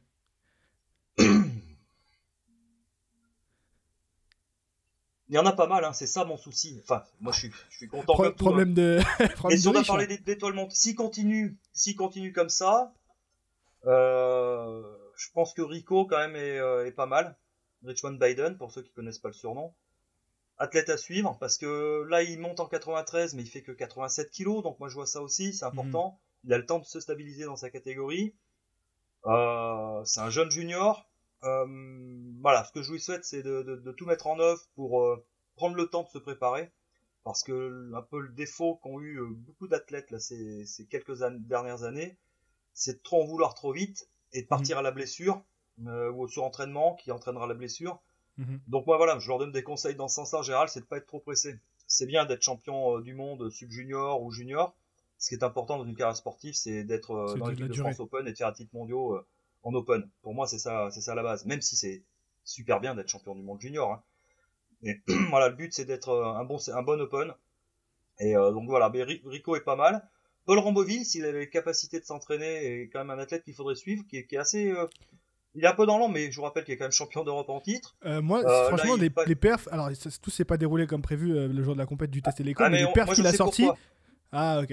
Vous pouvez nous dire Je sais pourquoi, parce qu'avec le Covid, lui, alors, lui Ouais. par exemple, voilà, voilà le garçon qui a des problèmes, on va dire, d'un point de vue personnel pour pouvoir mener de, de front sa formation professionnelle, parce qu'il est en CAP de boucherie là, depuis cette année, Mhm. donc avec des grosses horaires, des grosses amplitudes Mhm. horaires, et le fait de pouvoir s'entraîner dans une salle qui lui offre que deux fois par semaine la possibilité de s'entraîner. Donc euh, quand on voit les barres qu'il a fait en ne s'entraînant que deux fois par semaine, Ouais. sans préparer spécialement la compétition, c'est un garçon sur lequel il va falloir compter aussi. Euh, S'il a la capacité à pouvoir s'entraîner, etc. etc. J'ai encore fait un courrier tout à l'heure pour, euh, pour les salles pour qu'il puisse aller s'entraîner euh, plus facilement parce que deux fois par semaine, il n'a pas fait le match qu'il voulait, mais ceci dit, je Les vous rappelle qu'il a quand même tenté, tirer- moi, je. il, il va tenter un record qui date depuis un moment, qui est celui d'Hassan El Belghiti Ouais, ouais, ouais, en la 74. Euh, moi, je, je, pense que s'il arrive à s'entraîner ne serait-ce que quatre fois par semaine, hein, c'est pas énorme quatre fois pour un sportif de haut niveau. Hein. Pour moi, le minimum hein, pour s'entraîner, si je dois donner un conseil à tous ceux qui veulent faire de la force athlétique euh, à bon niveau, sans parler de haut niveau, le minimum c'est quatre fois. Ouais. C'est le minimum syndical. Trois fois, mhm. on va bien progresser au début, mais après on va maintenir. C'est juste. Voilà. Quatre fois, cinq fois, c'est, ça serait déjà l'idéal, quoi. Voilà. Mhm. Et plus qu'on est en équipe de France, mais qu'on a que ça à faire. J'ai vu que vous avez conseillé, enfin Rico m'a dit que vous avez conseillé aussi du bi quotidien. Euh, est-ce que c'est quelque, chose quelque, chose qu'on peut recommander à d'autres personnes, euh, par exemple des étudiants qui euh, ont que ça à faire de la muscu? Alors ceux qui n'ont que ça à faire, je leur recommande. Par contre, attention, parce que tout le monde n'a peut-être pas bien compris. Le bi quotidien, c'est pas spécialement splitté en deux son, son training. Hein. Mhm. C'est d'une part le couper en deux, mais ça permet aussi d'en rajouter un petit peu à chaque entraînement. Oui, c'est ça qui m'a surpris quand Rico m'a dit qu'il avait juste. Parce que Rico, lui, il a juste coupé en deux, basta. Bon, alors, il a peut-être rajouté un petit peu d'étirement en plus, je ne sais pas, j'étais pas là il a tous les jours. des dips hein. et des tractions, lui, c'est tout ouais, ouais, ouais. Non, non, en fait, euh, ça permet surtout d'avoir un plus gros volume d'entraînement au final. Mmh. Euh, mmh. C'est pas seulement de le couper en deux pour dire bah, je vais pouvoir être plus intensif parce que je sais que je vais pas avoir le deuxième mouvement derrière. Il faut être, euh, faut garder l'intensité qui est prévue, mais ça permet de rajouter un, un, un mouvement annexe, voire même, je sais pas, plus de, de, de gainage, d'abdos, chose que souvent on met de côté, hein, les étirements et le gainage. Moi le premier, je bon, pas dire. Donc, donc voilà, les, tout ça, ça, ça permet qu'on a des, des séances bi-quotidiennes de le faire. Alors je dis pas tous les jours, ça peut être euh, lundi, mardi deux séances, mercredi une seule, euh, jeudi, vendredi deux séances, et puis samedi une seule si on est week-end. Ou pas, à la rigueur, on peut faire un week-end de break. Mais ça, le, format, si on devait faire une comparaison avec l'haltérophilie et la force athlétique, mhm. l'entraînement, et puis je veux plus entendre des discours du style oui mais eux c'est moins fatigant, non, on aménage l'entraînement tout simplement. Eux s'entraînent deux fois par jour, toute l'année, voilà, toute l'année. Donc, et, les résultats, peu importe après. Hein, voilà, on a les résultats qu'on a en France, euh, c'est comme ça.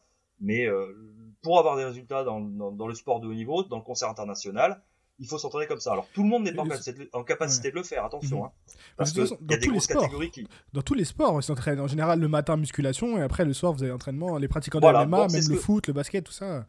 Tous les sports. C'est ce que je disais. En fait, il faut pas spécialement splitter son entraînement en deux. Mhm.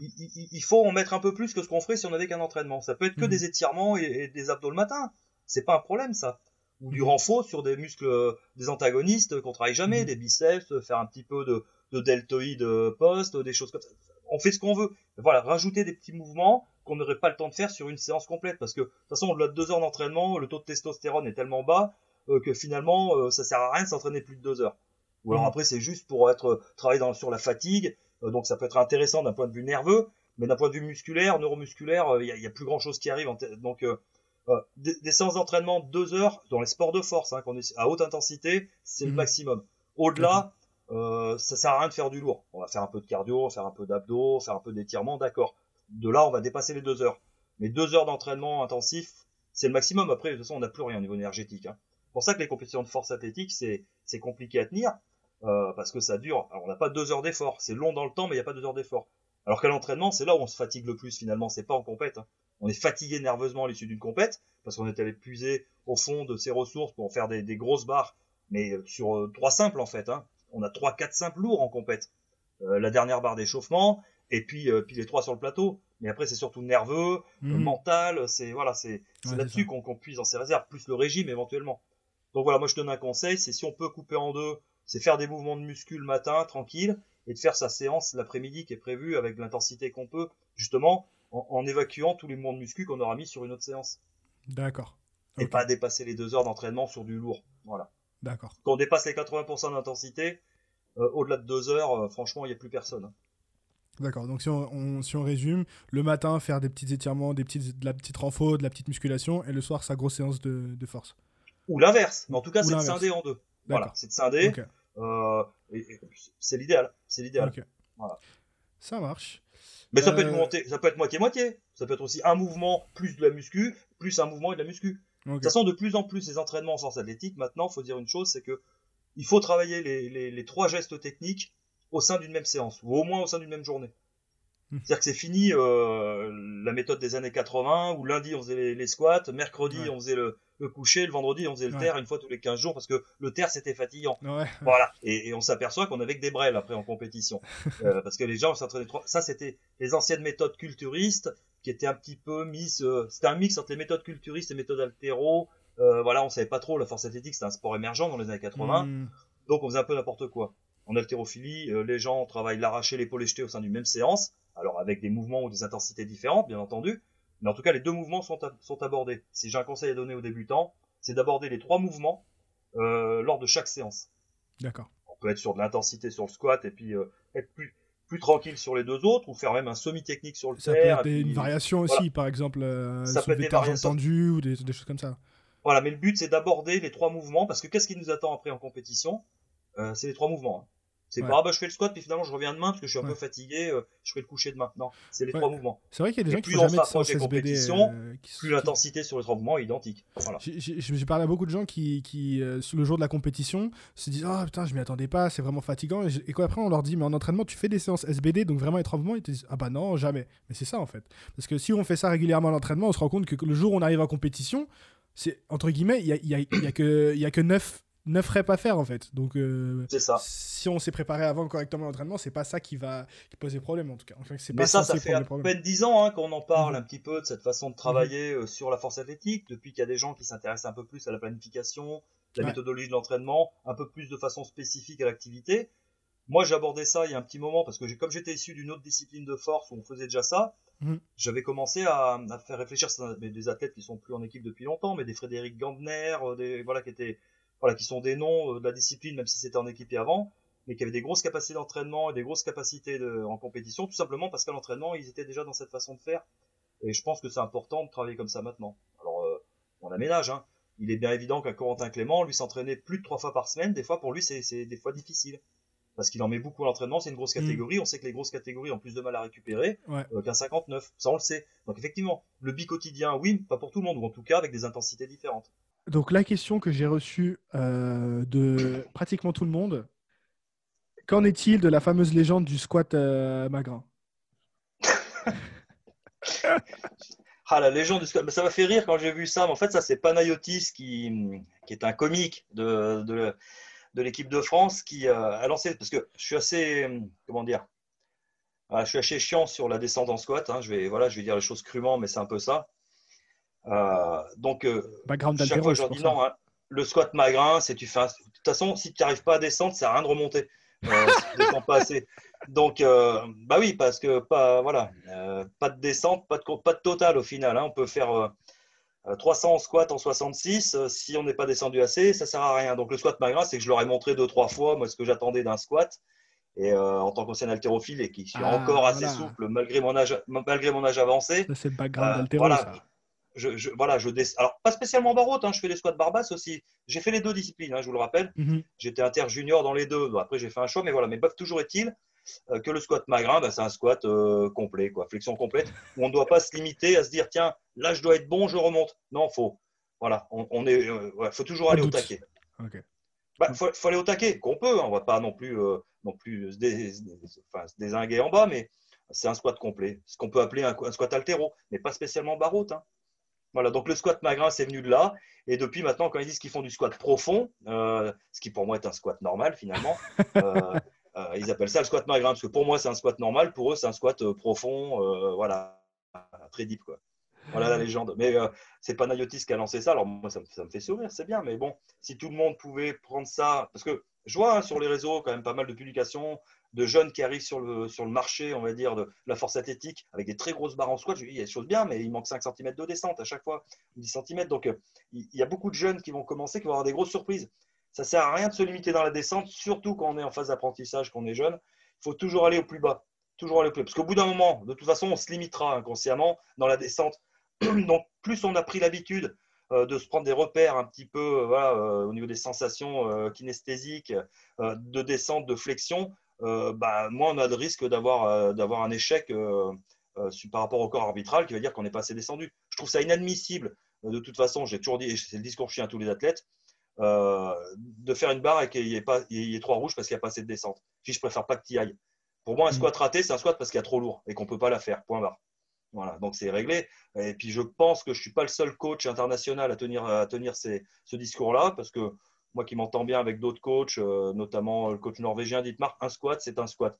Et comme par hasard, les anciens qui tiennent ce discours-là, des, coachs que je peux côtoyer, soit des Russes ou des, Norvégiens, ils viennent aussi de l'haltérophilie à la base. C'est-à-dire que pour eux, il y a un mouvement, alors même si effectivement le mouvement du squat est un petit peu différent au PL, en powerlifting, parce que le, matériel fait qu'au bout d'un moment, on n'arrive pas à descendre de la même façon. Hmm. Donc, je peux comprendre que ce type de squat, qui était celui qui était euh, jusqu'alors euh, privilégié par tout le monde, parce que bon, on arrivait à une butée, de toute façon, avec le matériel, euh, c'était compliqué d'aller euh, sur un squat type euh, altéro. Mhm. Par contre, quand on va au Co- au Coco faire, faire, faire du squat sans matériel, ça n'a rien à voir. En fait, les gens n'ont pas encore fait la, la différenciation entre le squat de force, comme ils pouvaient le vivre avant avec le squat équipé, et le squat qu'on peut faire maintenant sans matériel. Mhm. Et ils ont tendance trop, les jeunes, à vouloir reproduire un squat qui ressemblerait en termes de, de profondeur de flexion au squat qui se fait en équipé, parce que visuellement, inconsciemment, c'est celui qu'on a vu, Je pense que c'est surtout qu'ils veulent plutôt, limiter. voilà, plutôt qu'au de squat euh, qu'on devrait faire. de limiter C'est une question de jouer avec la limite de l'amplitude aussi. Si vous arrivez à être Ah, mais- pile poil vite fait, Le problème ça- du ça pile poil vite fait, c'est qu'il peut être ça passe ou ça casse. Ça passe ou ça casse.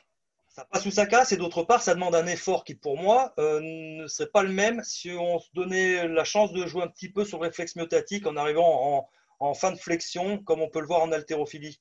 Mhm. Parce que euh, au final, on est obligé de ralentir sa descente de façon à se dire tiens là je suis bon. Donc on fait un effort euh, finalement négatif Mhm. qui serait peut-être pas le même si on allait chercher euh, un petit peu plus de profondeur, Et où le où on réflexe, soit sûr de par nos sensations kinesthésiques que là on peut mettre un coup pour repartir sans avoir à freiner une charge à outre, outre mesure. Ouais. Alors tout ça effectivement à charge à très haute intensité, il faut du contrôle. Hein. Je dis pas de Mhm. se relâcher euh, pour Oui, jouer oui. sur le rebond. Mais Oui, malgré tout, voilà, le fait de descendre le plus bas possible, on aura toujours un repère, que ce soit l'is- l'ischio qui vient sur le mollet, euh, que ce soit le, voilà, le, le- le- les cuisses qui touchent un petit peu la ceinture. On, on peut se mettre des repères qui nous permettent de nous dire, sans avoir à réfléchir, là je suis bon, je j'ai bon. pas besoin de réfléchir à ma descente. Il faut Mhm. que je prenne l'habitude de, de, de- enfin, comment dire, de, de- de bien, de bien s'écouter, de bien ressentir euh, jusqu'où on est bon et où on n'est pas bon. Et Quand on a des d'automatiser bons repères, que ça devienne euh, c'est important. Pourquoi Ouais. Corentin, euh, il avait du mal là, ces derniers temps quand il était monté en plus de 120 C'est que morphologiquement, il avait changé. Ça avait changé ses repères corporels, ses Mhm. façons de tirer, parce que son corps n'était pas le même. Mhm. Euh, là, il revient sur des barres avec une belle amplitude. On l'a vu au test match, c'était très bien. Parce que il revient sur un gabarit, un morphotype qui lui correspond mieux, à mon sens. Et automatiquement, Ouais. il retrouve des sensations qu'il avait quand il était champion du monde sub-junior avec des, Ouais. des squats qui posaient pas de problème. Alors que ces squats commençaient. Oui, il y avait des charges lourdes, mais à un moment, faire des charges lourdes pour pas descendre, ça sert à rien. Ouais. Euh, donc, euh, je pense qu'il faut trouver le- la juste mesure entre le squat altéro, bien entendu, où on va toucher les fesses par terre, ça c'est pas le but en force athlétique, et de toute façon, c'est guère faisable. Mais trouver, euh, je sais pas, chacun a un morphotype qui lui permettra de se dire, tiens là, à tel moment, je sais que je suis descendu assez. La ceinture qui est en contact avec les cuisses, euh, les ischios euh, qui touchent à tel moment, ou en tout cas avec telle force sur les mollets, euh, ça va dépendre un petit peu des placements, mais cherchez tous à descendre le plus bas possible. Donc le squat magrin, c'est le squat profond, point barre. voilà. Et après, pour, pour répondre à la question, puis c'est Pana qui a mis ça et ça ça m'a fait sourire. Ok. Super. Du coup, est-ce qu'on peut vous retrouver, Fabrice, vous, la, la FF Force, sur les réseaux sociaux? Pardon, excusez-moi. Où est-ce qu'on peut vous retrouver sur, la, sur les réseaux sociaux, vous, la FF Force? Il y a le Alors, Instagram, euh, il y a le site. La FF Force, on peut la retrouver. Moi, euh, euh, en tant que personne, je suis pas très actif sur les réseaux. Euh, moi, je suis allé Euh, faire un tour sur votre Instagram. Du coup, euh, je vous ai confondu Ouais, avec un influenceur euh, voyage. Il y a plein de photos de voyage euh, super top. Moi, en tant que photographe, euh, j'adore. Bah voilà, je fais comme mon père qui était photographe, je fais beaucoup de photos aussi, mais c'est, euh, je prends des photos de mes voyages. Effectivement, c'est vrai que je suis pas, ouais, enfin là, je suis pas l'instagrammeur euh, classique, on va Bah, dire, si. dans le milieu du sport. Ouais, dans le mais milieu du sport, non, mais vous êtes je vais- classique. Voilà, je suis plutôt le classique euh, old school, quoi, on va dire, où je mets des belles photos de voyage, en tout cas celles que je trouve jolies. Et ouais, effectivement, je suis pas très actif euh, pour euh, répondre sur tout ce qui concerne le sport, etc. Euh, bah, peut-être qu'il faudrait hein, que je m'y mette, que que- qu'on puisse euh, avoir une page ouverte à la fédération où on puisse répondre à des questions. C'est peut-être quelque chose que je vais proposer d'un point de vue plus institutionnel à ce moment-là, que euh, je puisse éventuellement. D'ailleurs, je réponds de temps en temps à des questions qu'on me pose ou qu'on pose à la fédération. En général, la, la chargée de com de la fédération, qui est Mylène Cobréville, Celle qui s'occupe du transmet compte les questions Instagram. qui sont pas. Bah, elle, elle prend, elle transmet les questions qui ont été posées sur Insta ou, euh, ou sur Facebook. Enfin, Facebook, on peut répondre plus facilement en direct, donc euh, Ouais, euh, maintenant, parce que moi, je vais Facebook, pas tout le temps sur les réseaux, je vous avoue. Mais Facebook, ça touche plus les plus de trentenaires, on va dire. Hein. Ouais, c'est les quadras et plus. Bon, voilà. Mais euh, en général, je réponds aux questions quand on me les pose. Voilà. Tant que ce ne sont pas des questions politiques, parce que j'ai pas le droit de m'immiscer dans la politique fédérale. Moi, je suis là pour, aider la fédération à mettre en œuvre sa politique sportive. Voilà le, le rôle d'un DTN à la fédération aussi. Alors là, s'il y a des gens qui posent encore des questions sur le DTN, euh, c'est qu'ils ont pas, ils ont pas bien écouté là. Ouais, peut-être, j'espère. Bon, après, il y, a- il y a plein de choses à savoir, mais voilà, moi je suis, euh, je fais fonction de DTN auprès de la fédération, mais bon, je suis multicasquette. C'est pour ça qu'on ne voit pas que sur les équipes de France ou que sur l'entraînement. D'accord. Eh ben merci beaucoup, Fabrice. Merci d'être resté jusqu'à la fin de cet épisode, j'espère qu'il vous aura plu.